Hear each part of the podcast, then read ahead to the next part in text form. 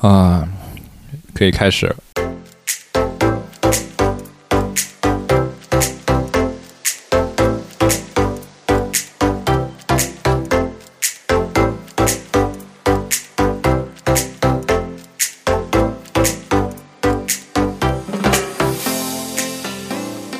哎，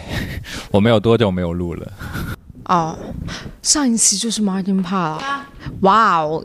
哇哦，哇哦，我们还欠了很多呢。从夏天到秋天了都。对啊，我们剩下两个还没有任何准。对了，剩下两个也还没有录。你们的是谁？我已经忘了。哦，对，跟 Tillmans。但其实我们这次也不是录正题，就是我们在。下午茶，我们延续一下之前录过的一期艺术藏家那一期。上一次是说我们去艺术展特别喜欢，我去艺术艺艺博会特别喜欢买一些衍生品。然后这一次是就真的实践了 这一个。对，缘缘起就是深圳最近感觉很艺术热的样子，就感觉突然。成了一个艺术圈的热点城市，主要就是 DNA 嘛，嗯，也包括之前呃最早最早是十九月初的时候是艺术深圳嘛，就艺术深圳的时候，感觉大家都鼓吹的很厉害，一直在找词，就大家都觉得艺术深圳非常好非常好，然后这次怎么样怎么样，然后怎么的，反正看媒体报道是这样的，因为我也没有去，因为那时候我们正好在上海。哦，对，就首先今天介绍一下，除了我们常规三位以外，我们还有一位常规的阿毛同学也在。对，我们这四个人里面唯一一个去过艺术深圳的人，现在有什么感想吗？就当时逛完就单这个艺术深圳的那个时候，刚才好像说蛮舒服的。说比 DNA 舒服是吗？我们先挑起战争，也 可能也可能还是比较比较可能比较大吧，地方就是稍微因为可能就是相比起 DNA 的话，第一天真的人蛮多的，所以就会有一点点局促的感觉，就是特别是我是刚好下午四五点的时候在那儿，就很多人，然后。刚好第一天嘛，就是预览的话，就是会感觉到就是那种扑面而来的社交的氛围会很，很让我不知道该，就是我当时买了杯咖啡，然后就在那个中间那条路上就来回的走，最后就坐回了百分百的那个隔壁的休息椅上，然后坐坐在那喝咖啡等我朋友。然后如果说话说回到艺术深圳的话，我的感觉也有可能，首先。我那天去的时候也挺晚的了，就是他们八点结束，然后我是大概可能七点来钟进去，所以他人流已经削弱了一大部分，然后可能再加上也比较无目的吧，就是。没有什么期待性，然后就我我个人觉得会比较好玩的，就还是深圳厅他们这一次带来的鹏城百货，因为就比较符合我自己就是的个人喜好，就觉得比较好玩，然后也没有说很严肃那样的一个氛围，所以就会觉得呃里面的一些东西的布置啊什么就挺好玩的。然后然后其他的我觉得就还是比较常规吧，但是总的来说就是觉得可能地方比较大，走起。来没有那么多人，就是挤着往前走，所以就觉得还是还是蛮舒服。这是你第一次去艺术深圳的吗？还是说你之前去过？我好像之前去过一次，但是应该两年前。好像好像之前，那这样说感觉是还是说我们自己的见识，就感觉之前的艺术深圳的存在感没那么高的样子。其实他已经做了第九届了。对，就好像是我记得是去年开始会有一些嗯。这种稍微更有名一点，或是更好这种画外地这种别的画廊来进驻，然后开始越来越多，就搞得会比较更像一个综合性的艺博会的样子。然后，其实就再介绍、再补充一下，你刚刚才我们开始谈那种挑起战争的话题，就是因为就是在国庆的时候，深圳又有一又有一个艺博会开，就是开开幕了，就叫叫 DNA 是上海。二零二幺的团队在深圳做的嘛，然后看到媒体上的这种各种报道，都像是有种上海来拯救深圳艺术圈的那种样子。就关于这一点，然后零二幺不不那个 DNA 好，我们四个人都去过了，我觉得我们也可以就就会比较好谈谈，包括其实零二幺后面的广告位也可以看到，就这段时期深圳就有很多展览也纷纷不知道为什么就大家都在开幕了，也可以聊一下我们去过的一些展览的体验。就这次就是一个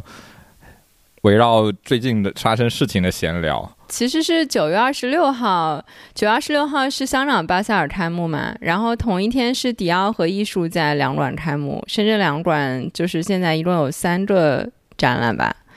然后反正九月二十六号就是迪奥和艺术开幕，然后当时就来了一波人，因为现代传播集团就是也是跟当代艺术蛮近的一个媒体集团，就是他们帮迪奥和艺术做了很多的论坛啊、活动啊什么的，就有一波人来。然后九月底就是，呃，九月二十五号其实也是，就呃呃，所以其实是比二十六号还要早一天，就是安藤忠雄。在那个的诗之礼堂，就是在那个春木木春春木小镇，对，就拉了，就也是全国请人，然后上海、北京来了一波，就来了一百多号人吧，然后他们好几辆大巴，我好像五辆大巴，就是拉人拉到小镇上面去去做开幕，然后也是九月二十五号是 GNG，就是呃 LAVI。不是拉维塔拉维的那个收藏展，在在 GNG 的物质生活书吧，嗯，也有也有一堆人，就深圳什么物质生活书吧的小玉小玉，然后还有王小坤，原来烽火创意的，然后还有一些深圳的这种艺术藏家交流自己艺术收藏的，但那个我们没有去看。然后那天有有配谢的那个展览的开幕，然后反正就从二十五号开始，就有很多人开始陆陆续续的来到深圳，然后陆陆续续的有事发生，一直到九月三十号 DNA 开幕，就到达了一个高潮，是吗？刚刚真的有一秒我震惊了，为什么有关于我的收藏展？你的收藏只有盲盒，只有扭蛋收藏吧？哎，但就是生活嘛 c e l v 那个。物质生活，那大家逛下 D 那个 DNA 的体验有什么吗？要不老魏先说，吃鸭的那一位先聊吧，还是你先吃？呃，他他嘴里还有鸭，一个擅长吃鸭的女子。那所以在吃鸭的时候不。那从藏家先说呗，就从差一点 没有，差一点下手的。DNA 唯一的藏家只有拉比塔，他收藏了一本那个，购买了一本一个艺术家的艺术家书吧，还是他的算 catalog，那个算算书还是应该可能算算算画册？对，你可以先分享一下你的那个你买的那个艺术家和你。他要先吃鸭吗？嗯。下一位发言先发，好像反正就我们大概就大概了解过，我也没有仔细问过你。你有你有很多，你有问过多少家画廊价格吗？我我我只问了两家。嗯，对，好像就大概了解到了解的感觉，这次的其实价格不是很贵的样子。嗯，我被动了解了多一家，所以总共知道三家画廊的价格，但是我觉得它确实价格上。好像不是特别贵，请，定义什么叫不是？对，它不是很贵，但是不在我的消费范围内。双压，对对，就感觉贵的都应该就是个十几万，大概这种样子。感感觉感觉十几万的也蛮多的。对，就但我觉得对于这个再大的五十万往上的就少，五十万往上大件的就比较少。就感觉还是比较都是有点像在试水，已经不知道这个市场能接受的一个价格。对，可能没有带特别多特别大件的东西来，就是小的也比较容易出货这样子。就其实我还蛮好奇，那那那些设计家具他们的一些价格，因为确确实觉得蛮好看的。但是我觉得一般就是按照我自己的一个常规的认知来说，一般那种都是非常的。贵，但是我也没有去问它的价。几万块，就是像 Gallery All，我们因为有朋友在嘛，然后了解的多一点。他们这次带了三三对，这种设计师组合，都是夫妻夫妻就两个人这种组合，有年轻的九零后像供代谢的这种组合，它可能就是几万块钱。嗯，呃，也蛮有意思，用了一些工业工业的材料，用了亚克力，用了不锈钢的这种工业的构件做的那个家具，还蛮有趣的。对我后面，然后因为我们这个国庆我们自己在深夜上城做放映嘛，然后我一开始还看了那个就是他用的那些构件，觉得有点熟悉，然后后面去深夜上城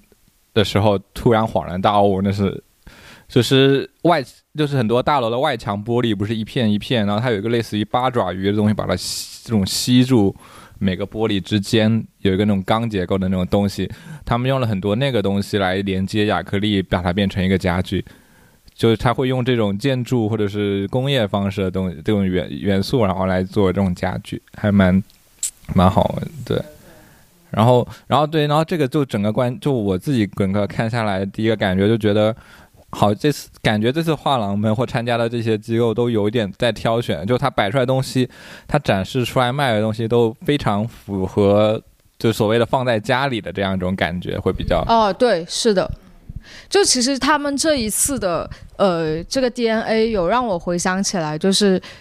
前年，哎，去年我们去宝安是去年还是前年？去年，反正就是我们有参加一个那个，就是时尚家居什么什么周的，呃，时尚家居设计周。然后在里面是，反正就几家咖啡店去。但当时我们有个实习生，然后他就在说，就是，呃，我们是不是应该去做一些装饰画？的这样子的图录，然后去呃去服务那一些会来逛这一个展会的一些建筑师啊、室内设计师啊或者相关的一些从业者。然后我当时就觉得，因为装饰画这个呃词很少会在现实生活中听到，有时候你刷淘宝它会出现，但是就不是说这一次展会，就不是说这一次 DNA 给我的感觉它是装饰画，但是我觉得就像刚 Val 说的，它会。其实他提前筛选过一批的，就是它是更符合大家 common sense，就是它是美的，然后它是适合挂在家里的。那它某程度上也是有一点那种装饰化的那种感觉，或者说装饰型家具，就是它是好看的、精美的，然后是呃可可承受的这样子。我是觉得，我其实一般我不是很喜欢逛 art fair，就是一个原因是我会觉得它里面的东西让我觉得很。聚在一起的原因不是很明显，就是不像平时逛一些别的 exhibition 的时候，你会觉得可以感受到策展人有在用些有想要他表达的东西，或者会有很有用心在去考虑这些东西怎么放。然后我每次逛阿菲尔，我就觉得所有艺术品在我看来变成了很像一个商品，就跟去逛就是百货啊的时候放在那里电视展示是差不多。就我觉得他们没有。首先，一个原因可能是因为空间太局促，就我觉得空间可能就是每个画廊有的 booth 就这么大，所以它就是尽量的有，就是很有一种感觉。我觉得我在干逛 DNA 的时候，就有种感觉，每个画廊都有种想尽办法的把这个空间给填满了，然后就是去尽量的，就是那种有种。想一次性把他有的所有他觉得能够卖的东西都放给你看，然后就没有再管，就是这个东西放在那个东西旁边，是否会让你觉得，呃，他们相互之间这两个 artwork 可能这两个艺术家根本都不适合放在一起，或者会相互影响到，到那个感觉，我的感觉就是这样，就有点像是就是，可能是因为空间太小，是有有的有有有一些展位是有这种感觉，就是。有些就不会，其实这个挺正常的。就其中有一个，就好像有有一个其中画廊这个朋友还一直跟我说，你就是一直要在教，类似于长辈语重心长的来教育后辈那种话语，就说这个东西就是一个卖场。我说，然后你就是他们就是来卖东西，它就是一个市场嘛。然后这个艺博会就是这样。然后我跟他举了一个跟我们更贴近的例子，就是对啊，我们就是跟我们去市集摆摊是一样的。对，就。所以，所以其实就是看每个每个每个展位，他对于他自己的摊位，所谓的这种摊位，它的布置是怎样。就像我们每我们去踢街的时候的这个摆布，也实际上就上次上次去踢街的时候，被隔壁小姐姐教育了一下，要摆的好看一点。对，然后确实是有一些画廊，它可能就是，我看特别是特别是那种，我看有几个就是。呃一些名字、一些艺术家，然后他就单独就每个艺术家就放一幅、放一个这样放下来，他其实是这样的，他可能整作品间的联系会不是特别明显，因为他可能就是说我有这些艺术家，有这个每个艺术家有这些作品给你看，然后有有些画廊他还是蛮用心的，会感感觉他们会有一些呃布展、策展的这种。类似的，因为因为因为有画廊好像分一般带的画廊有分两种，一种是我只带一个艺术家的，就像红树林这种，那他们很可能布起来就很轻松，因为我就是一个艺术家的东西，比如红树林的跟当代唐人他们都一个艺术家，就当一个小个展来布。还有我最近可能做梦都会梦到的那个 Vivian Spoonford，感觉看每一篇文章里都提到了，就是他们对，然后对于那些带很多艺术家的来说，他们就是一种挑战，就相当于你办一个群展，怎么把这个艺术家放在一起？其实群展的挑战是蛮大的。主要是两馆的空间本来就不大，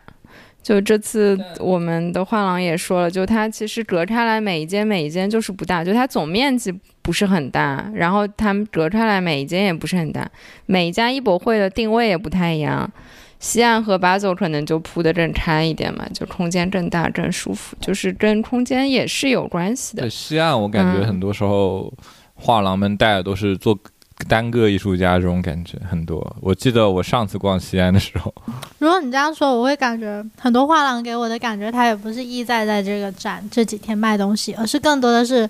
让你去起到一个就是 promote 的作用，就是你到了这里，然后经过了它，然后对某个艺术家感兴趣，然后你发现在这个空间里你找不到这个艺术家的任何信息，于是你只能扫他们的公众号，然后你就知道了有这个画廊存在的那种。就根本都没有。我觉得这一点很神奇，就有有些画廊的介绍就根本没有那个展签对介绍，它有的就展签就是一个二维码，然后你扫完之后还不是介绍那个艺术家，是直接令到他们的公众号，然后你要先就是，就我觉得可能对，对这个介绍流程有点奇怪。但里面有一家叫蓝骑士的画廊，是一家台湾的画廊，他们竟然还提供了语音导览。对，他是扫，但他也很奇怪，他扫完以后是一个视频语音的，它是个视频文件好像，但是它是只听的。的，我觉得这个我觉得可能就就跟每个画廊他他他期待的去去接近的一个受众有有关。蓝骑士可能也跟就就你这个艺博会到底在多大程度上管控每一家画廊去做所有的这些细节也有关系。哎，蓝骑士那个就是我把他公众号给关注了的那个，因为我实在没时间在那里看他的语音导览说他，们是一家蛮老牌的台湾的画廊。我很喜欢他带来的一个 art 一个 artist 的 work，就是那个女性艺术家，然后困在各种 box 和 frame 里面，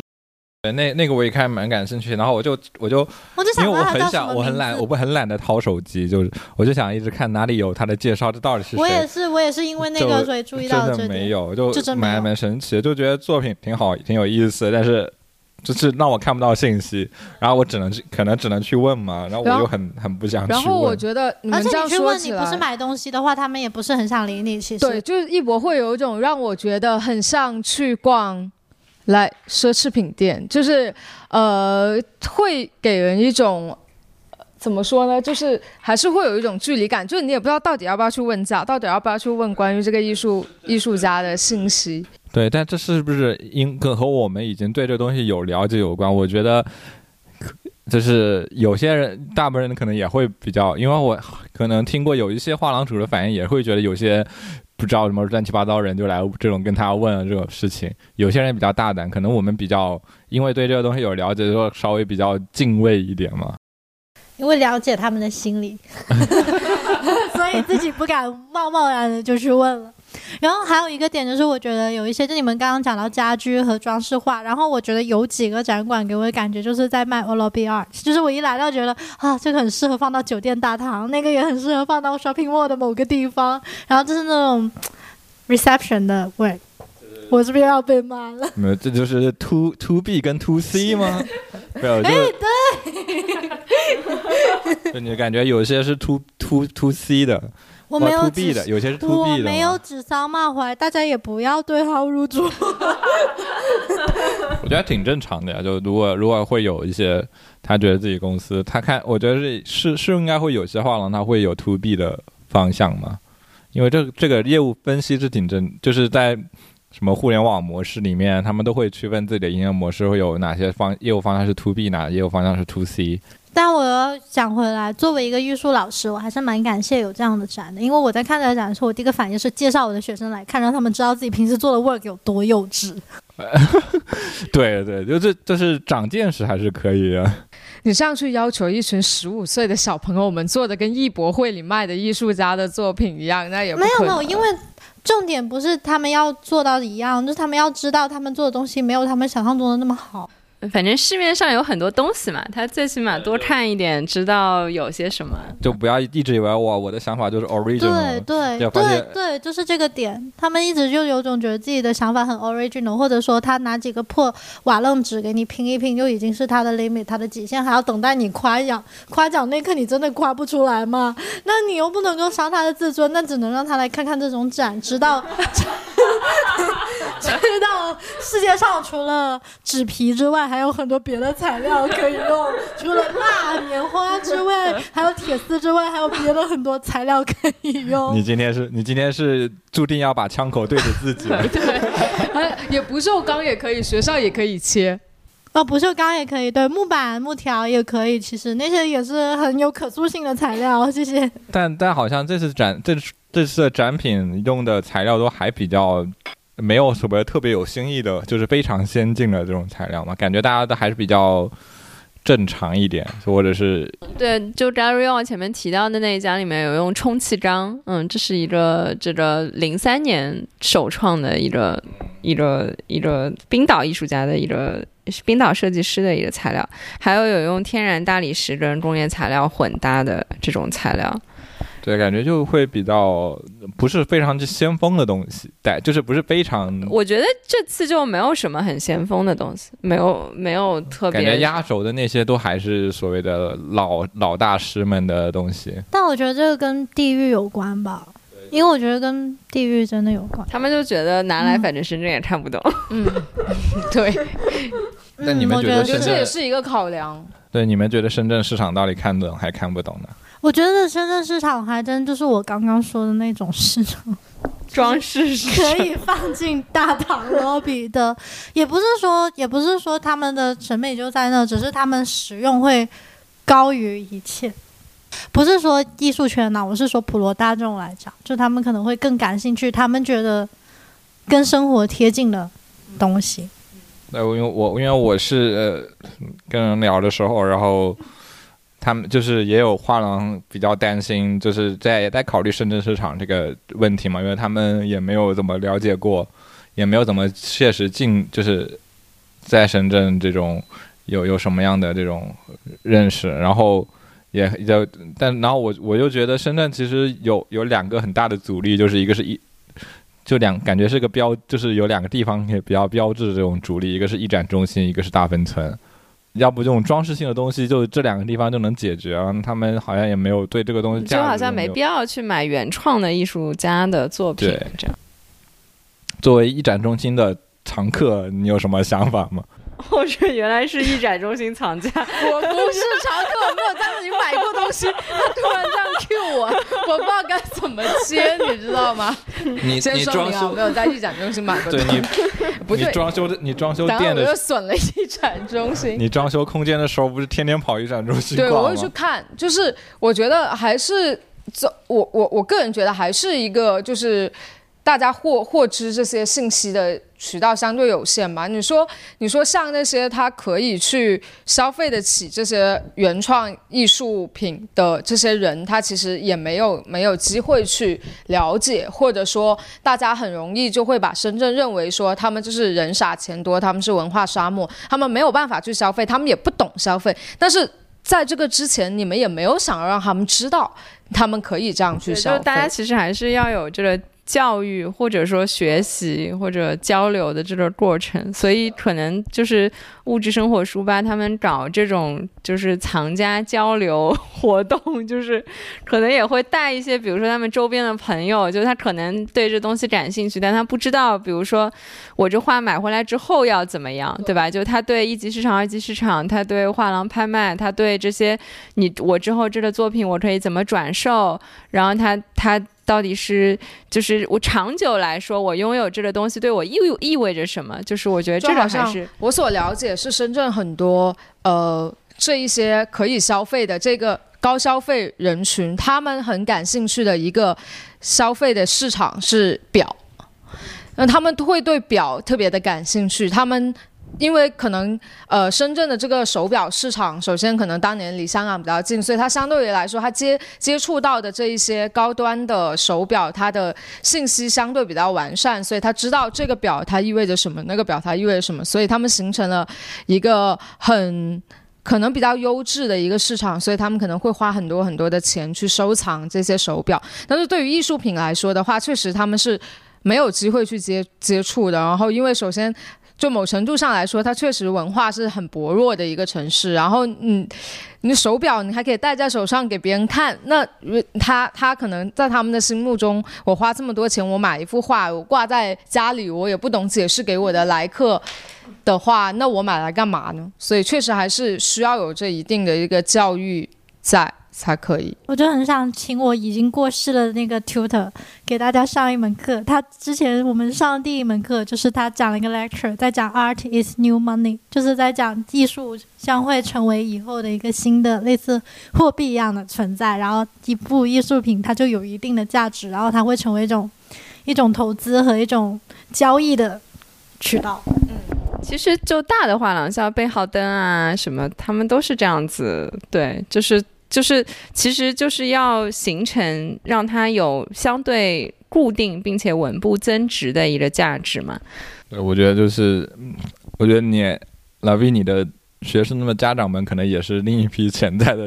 对不起，我刚刚说的不应该不是，应该不是潜在吧？我觉得，因为他们有很多都是搞设计或者是。呃，艺术相关应该是以以以以知藏家。其实这次我有知道，像深圳一些设计协会的人，就平面设计、室内设计、工业设计这些设计协会的人，有在现场买一些东西，就是他们可能之前就。就可能他不会在这么短时间里面这么密集的接触到这么多的作品嘛，所以这个可能他你们这有让我有想起来，就是最近我看了几篇关于就是深圳热嘛，就是这这一个多月。的这个热潮，然后的一些报道就有说到，就很多人会在笔墨里面提到，就是说啊，深圳其实它的市场是很好的呀，它有很多看起来不像藏家的人，就是简单来说啊，看起来不像藏家的人，这些隐形藏家，他们其实也会购买这个作品。然后我就觉得很神奇，就是因为在我听来，我也不知道你在夸深圳呢，还是在骂深圳，就也我我我自己个人很浅显、很浅薄的理解，就是他们穿的好丑，但他们。居然这么有钱，就是这种感觉，你知道吗？就是，就是对我就觉得，哎，我觉得那只能怪他们的 stereotype 太重了，就是他们对长家的长相有了一个 stereotype，有了一个 stereotype。深圳挑战了他们的 stereotype。对，深圳挑战了他们的 stereotype。所以，所以其实有 DNA 这样的活动在深圳也是比较好的一种教育嘛。嗯。但我另外想起一点是，我记得我第一次去 Photo Fair 上海的时候。然后他们因为这次 DNA 也有一些论坛活动，但我我忘了他这些论坛活动主题是什么。但我记得我第一次去 Photo Fair 上，他们也有一些论坛，然后除了会谈一些摄影艺术方面的东西，也会有专门聊到一些摄影啊或者影像的收藏的问题，然后怎么收藏影像作品啊什么的。我觉得这个其实是，我觉得对于现在的这个深圳市场来说，可能怎么做好这种方式的论坛呀，或者是交流啊，可能更。是一个更重要的部分吧。嗯，这次其实是有有佳士得的人跟大家讲拍卖啊，然后也有学院的人，有美术馆的人，就是还是有一些。我觉得这个层面可能还是更高一点，就是更抽象一点。那我觉得就是很可能，比如，但但但这个也比较难找。就比如真正达藏家或者是这种收藏的过程这样一种方式去做科普，可能是大家更想要理解的，而不是想要。了解我这个拍卖又怎么？因为大家可能拍卖啊这个方面，金融市场什么这种东西，可能都已经比较熟了嘛。但是就是切实实际的这种作品，在我手里怎么流通、怎么用，确实好像这个面向是比较空缺的。之前那个有一个原先在雅昌的一个姐姐叫李凤，嗯，她就开了这种收藏艺术收藏课程，就是小班，也不是那么小班吧，就可能几十个人，然后他会请一些讲师过来。之前施汉涛也有去跟他讲过，就摄影、摄影收藏相关的一些事情。嗯，你刚刚提到雅昌，就我刚好也本来也想提，就是我我就觉得很神奇，就是说像呃，我我有在猜想，就是说刚刚 v 提到，就是深圳它缺乏这些课程，我有在想会不会是这些课程它开不起来？就是如果你说拿雅昌来举例的话，那它的会费就高昂的这个价格，就大家都有所共闻了。那会不会其实是他呃，首先已经知道雅昌这样的一个圈子？我觉得算圈子吧，然后这这一群人，他们可能其实更多的是一个圈子里的交易了，可能他就不是一个广泛的流通。然后所谓的那些隐形的藏家，他恰巧可能他有机会去到了像呃 DNA 啊或者艺术深圳这种艺博会，他他打破了所谓雅昌他们可能呃一开始购买他们会员这些人，他肯定也会某程度上对文化感兴趣，他打破了这种圈层之间的一个的。的隔离，但是你说让他们在这个进一步再去了解这些关于收藏的知识的话，他也没有一个后续的渠道去了解。就其实也跟我们刚刚在说，我们如果是作为很呃，就是完全的，我们只是想要去逛一个展，我们又没有办法看到艺术家的作品，我们也如果说我们只是对这个作品感兴趣，我们没有买的话，那可能没有跟画廊呃建立起一个很深层的联系，那画廊他也并不会把我当做一个很。嗯，valuable 对的的人，那我就算有这个消费力，我也不知道怎么样去知道更多了。然后我同时我还是不知道雅昌有这样的一个圈子在，所以它中间的一个就还是一个就是怎么就怎么样培养自己对，不是就怎么去包括怎么打破这层纸，就好像很多画廊里面是也说。就是问的人很多，其实问的人很多，就大家还是很关 很很想了解的事，但就是下决定还是很少。就怎么把这个性质这个东西转换成决定，或者怎么把买艺术品和深圳买房变成跟深圳买房一样那么。方便，所以我就还蛮想了解上海它的市场是也会跟深圳这样子有这种类似的情况，还是说它是一种不太一样的？就是无论是艺博会也好，还是说平常这些画廊之间这些艺术品交易，就其实当代艺术的收藏本身就还是一个相对新的事情嘛。就是因为我我们在说的艺术作品的对象就是当代艺术嘛。因为如果你说收古董、收字画，其实广东也挺厉害的嘛。人潮汕收书画什么也挺厉害的嘛，还收赏石啊、玉石啊这些。所以就是主要就是收当代艺术这个这个这个领域。上海是从上海应该是零六零七年有 S H Contemporary，就是才开始有。我们说的这种像 DNA、像 Art Basel 这样的面向当代艺术的展会嘛，嗯，艺博会，当时也是，嗯，像周田海、秦思源他们都是，包括费大伟他们都是做过 SH Contemporary 总监的人，然后那时候也是，就是同时会有很多的。瓦了提到的这种论坛，就是跟大家讲怎么收藏，然后讲艺术家，然后但是那个时候也有点不太一样，就是那时候是当代整个这个中国当代艺术在国际上被就是受到重视，然后整个经济上行嘛，零八零八奥运会，一零年上海世博会，就是整个是一个经济上行的大趋势，在这个大趋势里面。嗯，就是可能都会觉得哎比较好，然后嗯艺艺术家的这个创作也会被估值更高嘛。就是如果我们现在回过头来看，其实很多当时的一些新兴的明星，可能现在也都已经不在这个艺术叙事里面了。嗯，所以所以其实我们这次 DNA 这次还看到是蛮多现在的现在的热潮，就是潮流艺术的一些。东西潮玩所谓的，或者就是这个，就也就广义就不只是潮玩嘛，或者 Instagram 上面有有流量的一些插画师的作品，比如说有 James Jean 的那个。就是根据 James Jean 简明一个美国的插画师，根据他的画作做的挂毯，用新西兰羊毛和中国丝绸做成的挂毯，还有一个手类似手办的这种雕塑，说都是有粉丝慕名而来，直接就是冲着他的名字来画廊直接买他的东西。对，包括还有比如那边有一个我们看到一个科技福禄寿什么的，对那种、对那种类型，感觉也是也可能是大家针对所谓认为的深圳市场做了一些倾向。对。然后不知道为什么听你们讲完，我突然间想到三个东西，一个是很久以前朋友带我在伦敦看的一个，也算是 fair 吧，叫 Masterpiece，然后里面卖的都是古董或者是一些也不算古董，就是比较 Dadaism 那个时期或者更早的一些 artist work，以及一些那个时候的一些设计，例如 jewelry 或者是家居。然后我在看那个的时候，虽然它也是没有说每个展厅有一个主线或者干嘛，但是我一进去，我就会觉得看什么都很想买，就是买不起也很想买。然后还有一个就是，还有一个是想到红麦的一个电影，叫做《女收藏家》。不知道为什么想到了那里。然后第三个就是你刚刚讲那个，我又想到了一个点，是后来我发现了一个很好玩的游戏，就是我从 A 馆逛完之后去逛 B 和 C 的时候，我就开始玩一个游戏，叫做我不看展签，去猜这个作者是来自哪里的。然后我发现一猜一个准，就是你会发现 artwork 真的有一个地域性的一个东西在，就是你会看得出来一些是国内的艺术家再去走西方的风格，然后你也看得出一些真的就是嗯北欧的艺术家的 work，就是你一眼看下去就觉得很北欧，然后你再去看，然后就发现哦八九不离十，就觉得这个点我觉得挺有趣。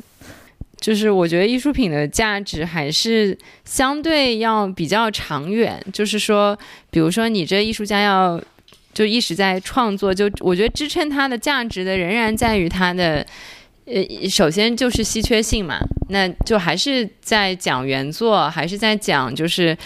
这个艺术家，然后就他一辈子他可能就是画这几百幅画，或者是怎么样，就是如果说，然后他一直都有在都有在创作，然后他可能持续的。那比如说，就像我们去看，就是比如说拍卖行的现代拍场，如果我们去了解毕加索，他们介绍，我们可以去看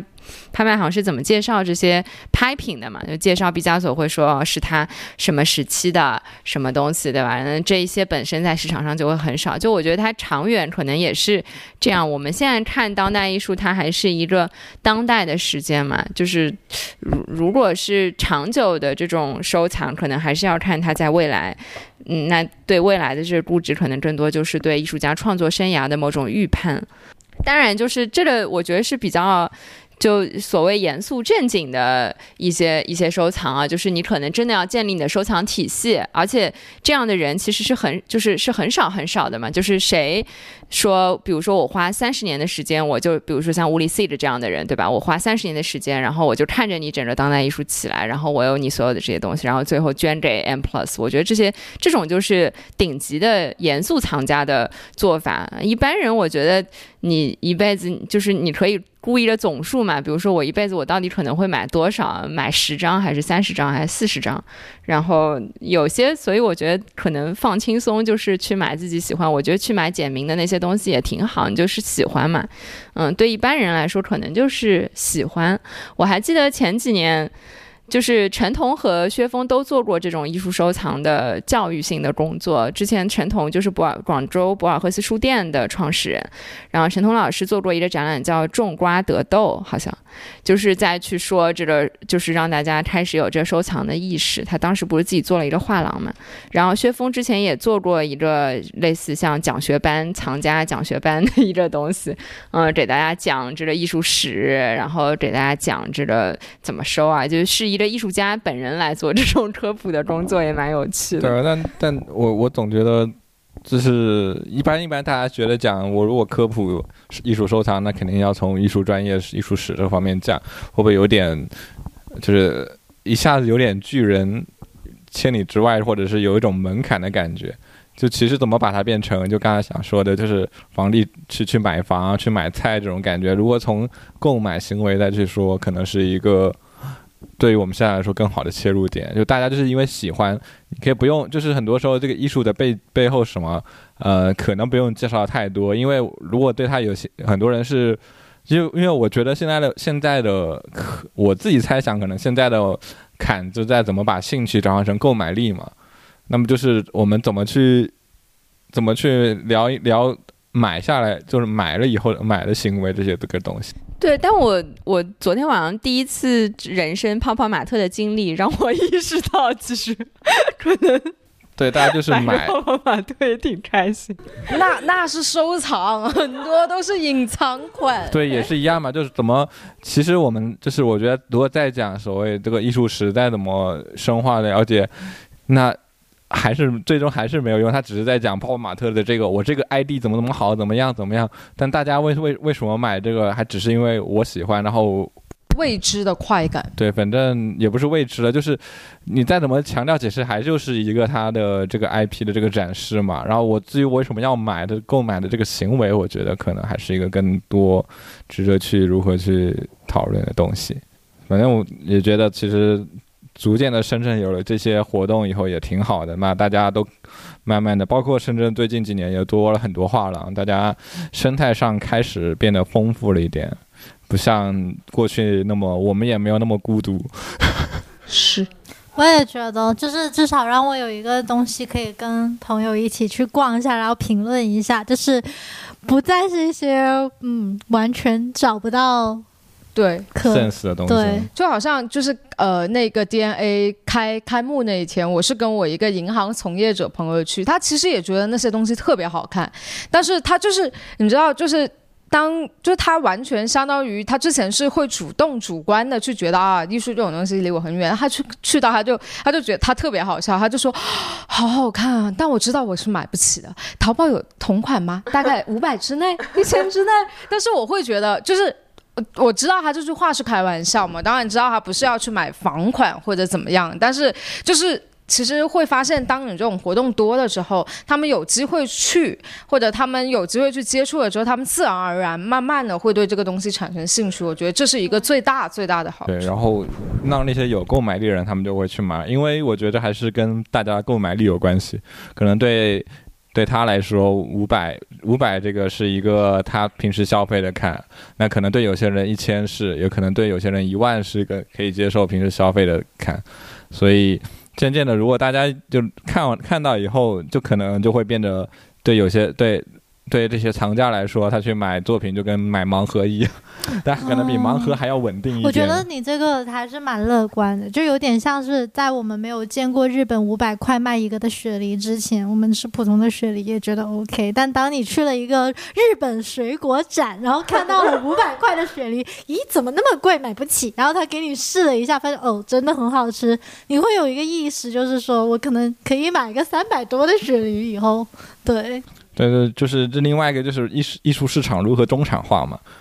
就它的定价如何让大中产都能接受。你你你这个我有想起来，就是说我有时候在想，就是如果你说让我去买一个，就如果都拿三万块来做一个一个价格的一个一个衡量标准的话，我可能。你让我三万块买一个包，或者买一块很简单、很 basic 的表，然后可能我纠结个一两个星期，真的就是会买。但是艺术品不知道为什么，就是我我自己个人的感觉哈。如果你给我三万块钱的话，我会在想，他要跟我一辈子。可是我就 even 我是个从业者，我还是会在想，万一我以后搬家了嘞？要是我爸妈老了，这个我又没有自己的房子，这个东西去哪？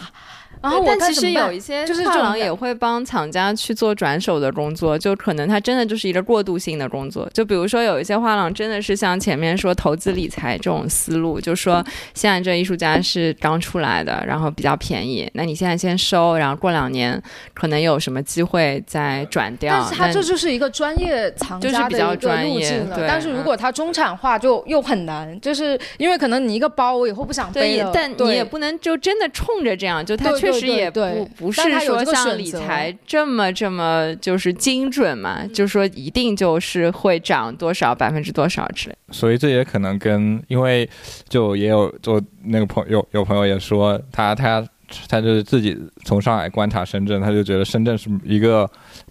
没有中间的城市，就是中产还是比较少的一个城市，大家都是要不就是顶流，要不就是底流的这样一个城市，所以可能对于艺术市场这个购买力的业态也是比较难难做吧，我也不知道，就就因为我有看到，就是上海有一个比较红的，就是年轻人比较爱去的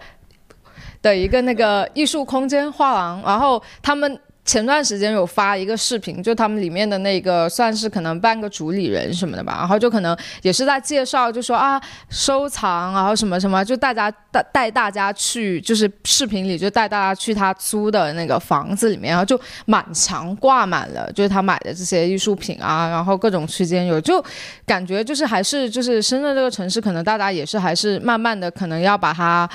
转变一下对这个城市的归属感，又回到城市归属感，不要再聊这个话题了。呃这 已经聊了八百次了。whatever，但是就是还是会有这种感觉。所以主要其实主要就是要解决这个问题，主要就是让解决大家都能在这城市活下去，我觉得是个最基本的问题。而且我觉得这种就市场的活跃不能单靠这些顶流的富人、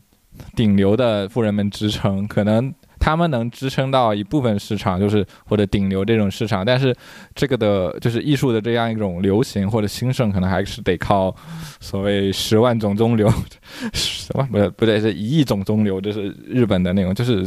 巨大的这种中间力量来去支撑它。就是不是每一个艺术家做的东西都是超值，就是几百万的。大家有一些艺术家，就是如何维持这个业界的生态健康，我就觉得是需要依靠，比如他可能做个几千块的东西也有人买。那么他们有这样一种买卖关系，大家互相支撑，那么整一个艺术从业者的生态也好，然后我自己购买藏家生态也好，都都会比较健康。其实早期就是是，比如说藏家、策展人、艺术家一起成长起来嘛。就是比如说侯汉儒带广东的这批艺术家去威尼斯双年展，第一次去的时候，就九几年的时候，就是。就大家是有一种就共同成长，就是一起陪伴，然后一起起来这种状态。就是现在，对啊，艺术做年轻艺术家就就当然希望他也可以是这样的。然后我前面也在想，你们说这个装饰性就是放在家里就适合放在家里，我觉得这也其实还蛮健康的，因为本来就是这么回事，就是就就放在家里，然后让这个东西跟自己产生一种。就是非常个个个人的私密的一种关系嘛，就是一我我觉得这个是还是蛮底层的，就是艺术跟人的这种关系。比如说我们放了陆元明老师的照片 在家里，对吧？就是就还是就是蛮喜欢看看看着他，然后他可能跟我。跟我就是反正跟我情感上或者是意识上的一些东西有连接，我觉得归根结底还是这样的吧。所以就是把艺术放在家里，就把它放成你，我觉得就是它永远都不可能说只是一个纯粹的装饰，就是它总会超越装饰，超越单纯的审美，就是跟你个人产生连接嘛。对，我觉得这就是这其实这这是挺好的，但。对于深圳来说，就是很多人都可能都没有位置放他的居住，在他居住的地方。还有一种可能是，深圳很多潮汕妈妈，我妈连我自己的作品都不允许我挂在家里。我妈因为我们家需要空无一物。我之前我妈妈也是，我画了，我之前画了很多那些有脸的，我之前画了很多有脸的画。然后我妈跟我说，风水学的角度，家里不可以放有脸的东西。于是，连我连挂都没有挂起来，我是放在我的房间里堆在那。然后她拿你应该放到你的衣柜。你听我讲，我妈帮我把拿那种纸给它包了好几圈，然后放到了衣柜的最顶层，就是面朝下的那种，就是假装家里没有这些东西的存在。然后有一天我说：“妈，我的画你是扔了吗？”她说：“你要他们干嘛？” 我说：“我想找一下。”她说：“你找来干嘛？你不要挂，家里不准。”挂那那中国四大金刚的东西，他家里都放不了。张小刚也是花脸的，曾梵志也是花脸的。但可以放十八大罗汉。我妈跟我说，家里呢不能够放有脸的东西，你可以挂点风景画呀，然后那个风景画还要跟你的五行要有搭，就是你如果缺缺水，家里就不能挂。那那些家里还挂着什么毛主席画像啊，什么领哦，那个导人没问题，那个是我们的伟大领袖。那个那个我们家也不行，我们家只能出现的脸是观音菩萨哦，我萨。妈也是观音，我们家也是观音，还有自己的合照。对对，对说自己这个如果是跟父母住在一起的这种，确实会有这种感觉。像我自己买的几个插画，然后日本插画师画的怪怪的，然后有个有个是拿着枪在干嘛的，然后就怎么还有这么拿枪的人，不能不让我挂，然后一定要帮我放在，我是我又没办法收起来，我就放在书房这儿。但总回来就是。那就是那这个问题就是说，你们拥有一个自己的空间的成本其实很高，所以在这个城市里面，那么就做收藏其实就没办法，就就很难。就是这个城市没办法，你看租房都那么困难。那那我们既然讲到其他的深圳热，我们有没有去过别的其他的展览呢？深圳这边去了一个去了一个黄米罗的展。哇！我要讲这个展，我要讲这个展。啊，你突然兴奋了，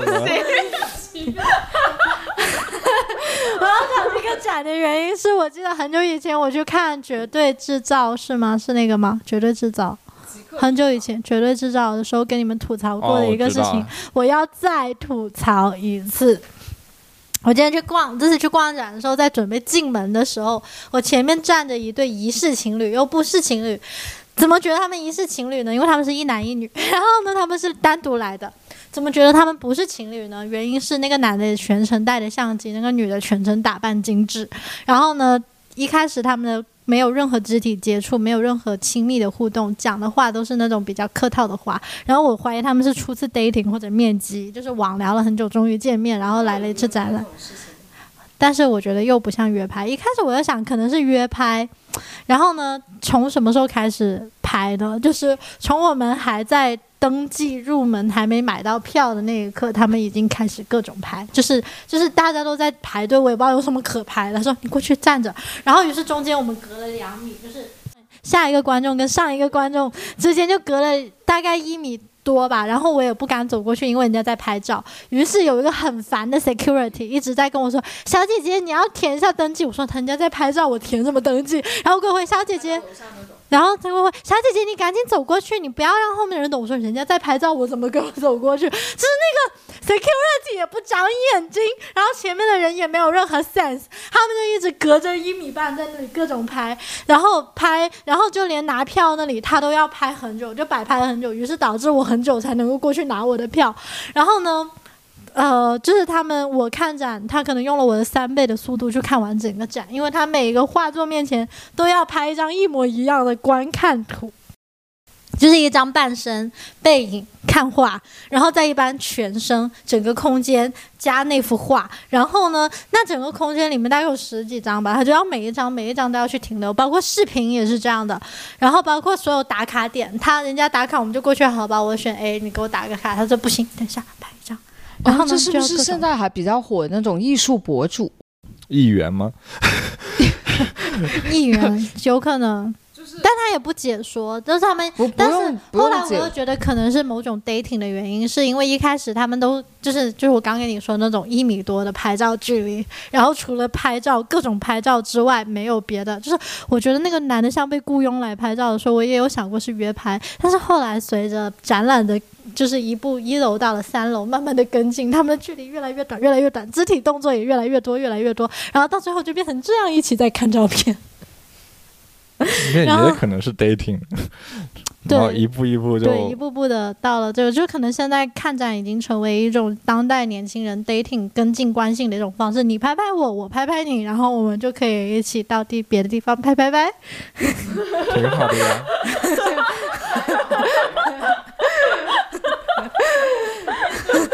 挺好的呀，至少至少深圳深圳约会的不再不再是去 mall 了，还可以去另外一个对，就是地方。就是在我觉得也挺有趣的一个点，就是你展览，我觉得挺明智的一个点，就是你不用见一个几乎是陌生人的时候，就选了一个咖啡或者吃饭，然后你也不知道他要吃什么，也不知道他吃的东西选的爱不爱吃。看展可以 skip 掉所有这一切，你可以再跟他你拍拍我，我拍拍你的时候，就可以摸清楚他想吃什么，等下想不想跟你吃饭。然后刚好看完也就累了，又可以去喝个茶什么之类的，好聪明哦！那那个展览怎么样啊？你你你这样你这样感觉那个展览也不怎么样，你就只记得这两个人。那个展览吧，说实话原作吗？是原作，原作，是原作，我去了他的博物馆，因为它在西班牙的东西是 Little Print 嘛，所以基本上我也也都是。去了好可嗯爱，对就是在小岛上的那个我去的，就是 Las Palmas，哎，La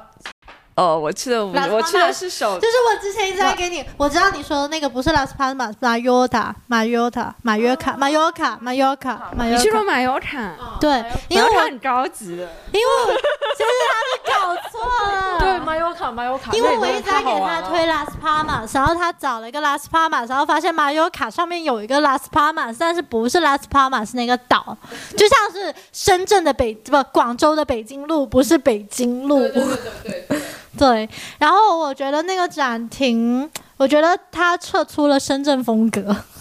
就是策展测出了一什种么是深深圳风格？就是互动性很强，无论你是小朋友还是大人，你在里面都可以找到你可以一直 follow up 的一个就是那种有仪式感的，像密室逃脱啊，或者是一些就是你可以进入式去去就是去打卡的东西，就是这一点就很深圳感。然后还有一点就是小孩子很多，那那很正常。那个 DNA DNA 的时候也是好多画廊主就是跟小孩斗智斗勇，就就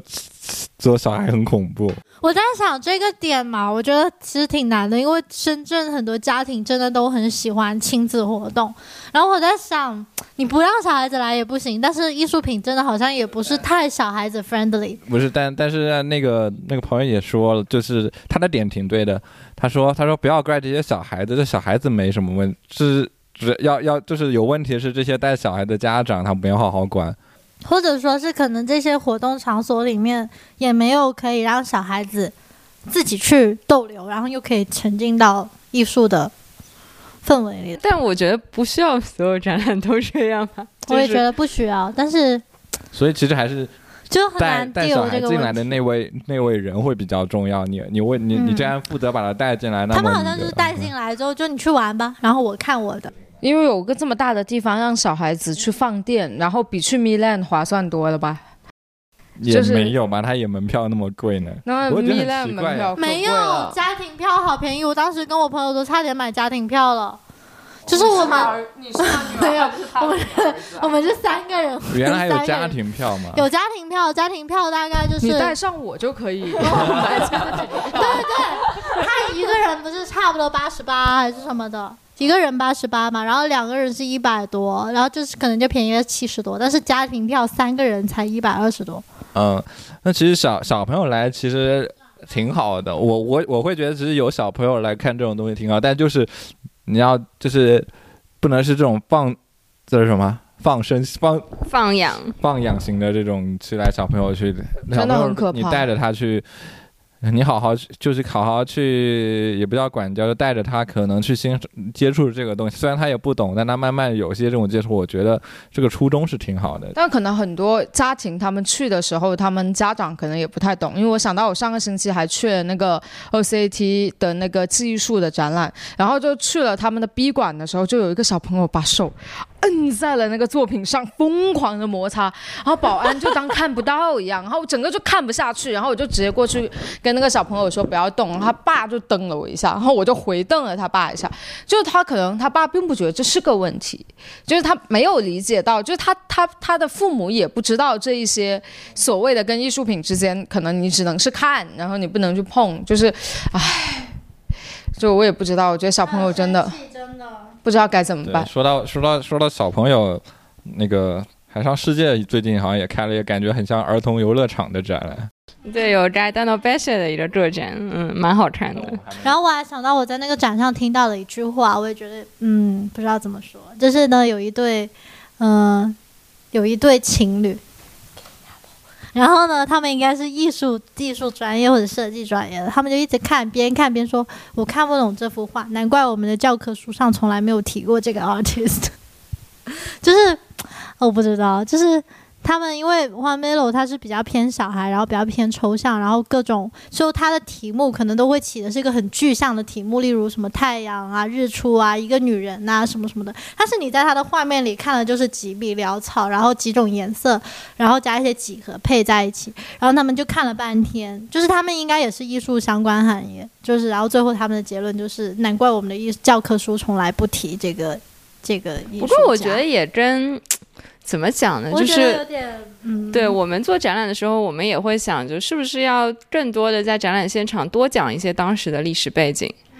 就是就比如说环米洛，那他当时为什么会去做这些抽象化的艺术尝试，对吧？或者是像扎丹的贝谢，他为什么要用树脂？就是我就确实是是可以多在展览里面多放一对，我觉得他那个展览更像一个科普展，就有点像是介绍到，就是觉得自己也有在介绍到这个艺术家，然后给了大家一个切入点去了解这个艺术家，但他给的切入点就是童趣和梦境。然后，然后，然后我当时是跟一些呃 literature 英文 literature 的两个朋友一起去看的，然后他们很认真的在读所有导览，然后在研究，嗯，这个是中文译到英文还是英文译到中文？虽然写的挺不错，但是 doesn't make sense。他说失意很失意，然后第一段跟第二段之间的 logic 那个 connection 就是不是很强，就是它其实有点像，有点像到我们当时大学被批的那种感觉。他第一段在讲说，呃，梦境是一种什么什么东西，然后第二段就开始讲说，现在放下你沉重的包袱，我们一起进入梦乡吧。然后就说。Well, I expected that they will explain a little bit more about the artist and why he created this kind of words, not like like 把你的包袱放在这，我们一起进入梦乡吧那种。就是感觉他所有导览都只写了一个影子，然后他的所有 artwork 里面也没有更深入的介绍，然后就是给我们去看了而已。不过我也可以理解，就是他们没有做更深一步，因为他们想深圳的观众可能并不需要。我觉得需不需要是另外一回事，但是你得做是吗？对你做没做又是另一回事。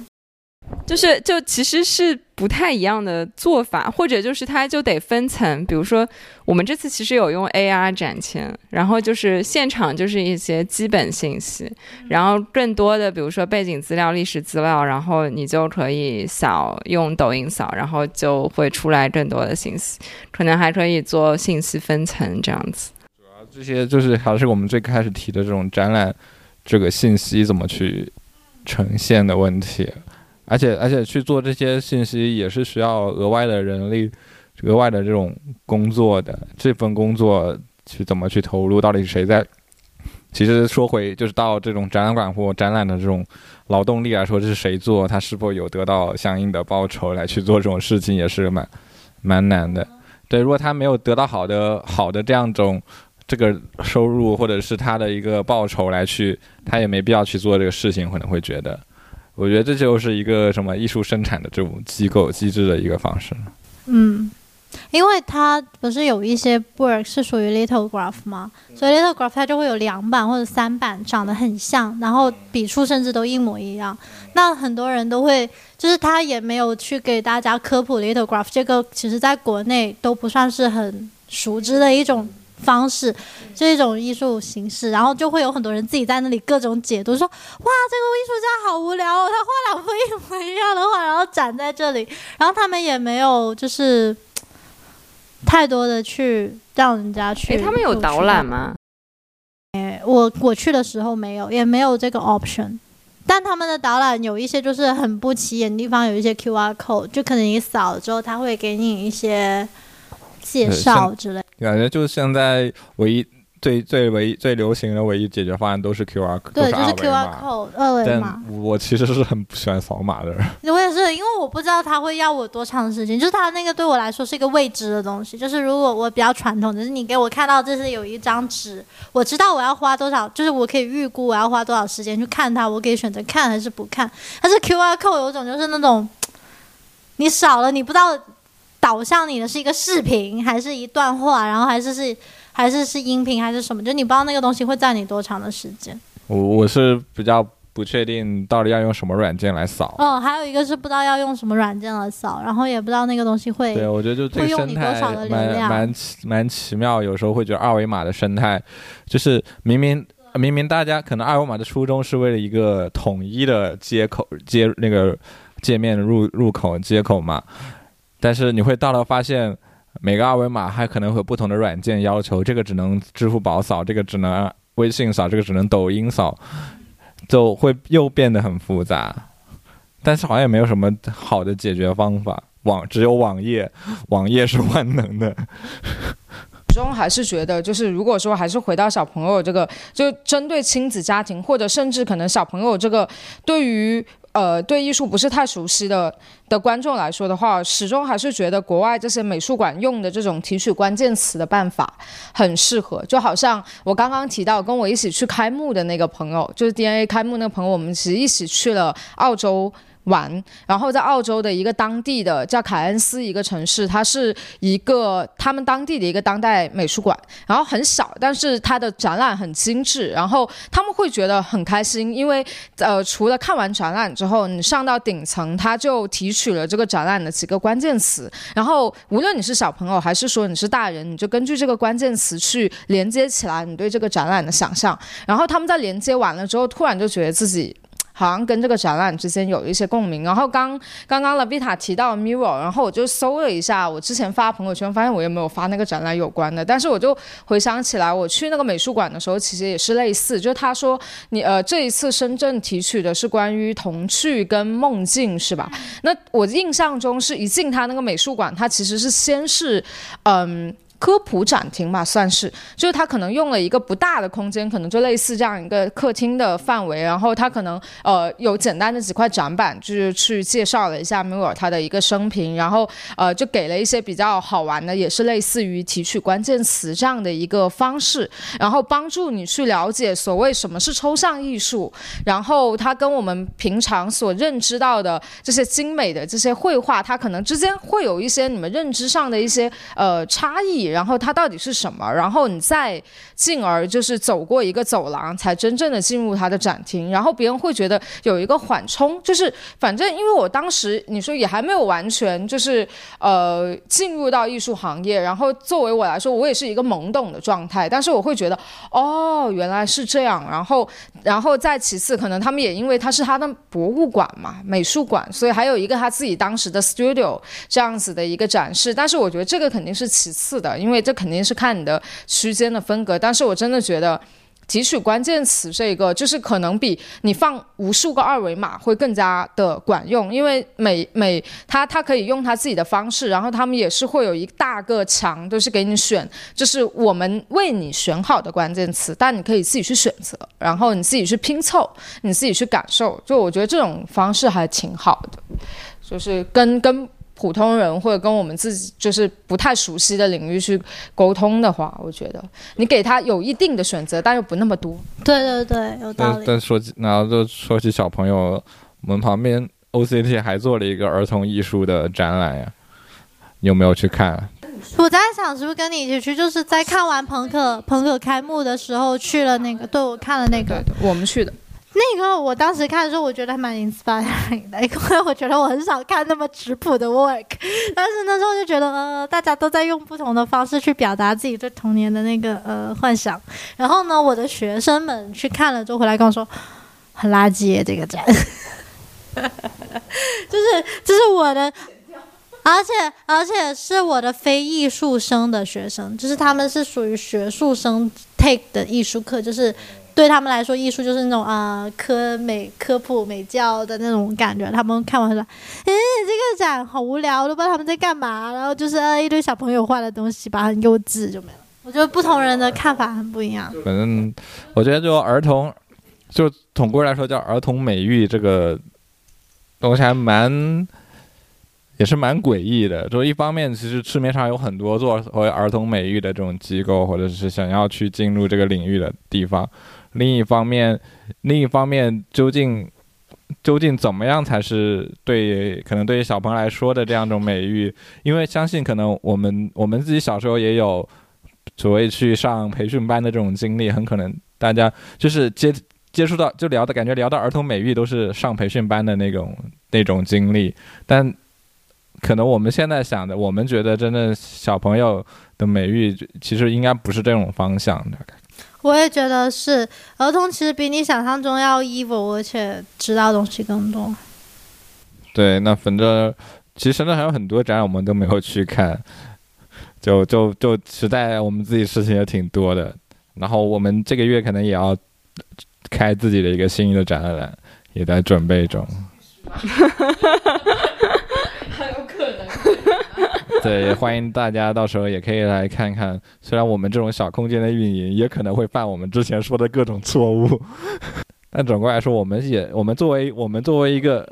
小空间，或者叫我终于我终于在前几天找了一个形容我们的词，我们其实叫替代性空间。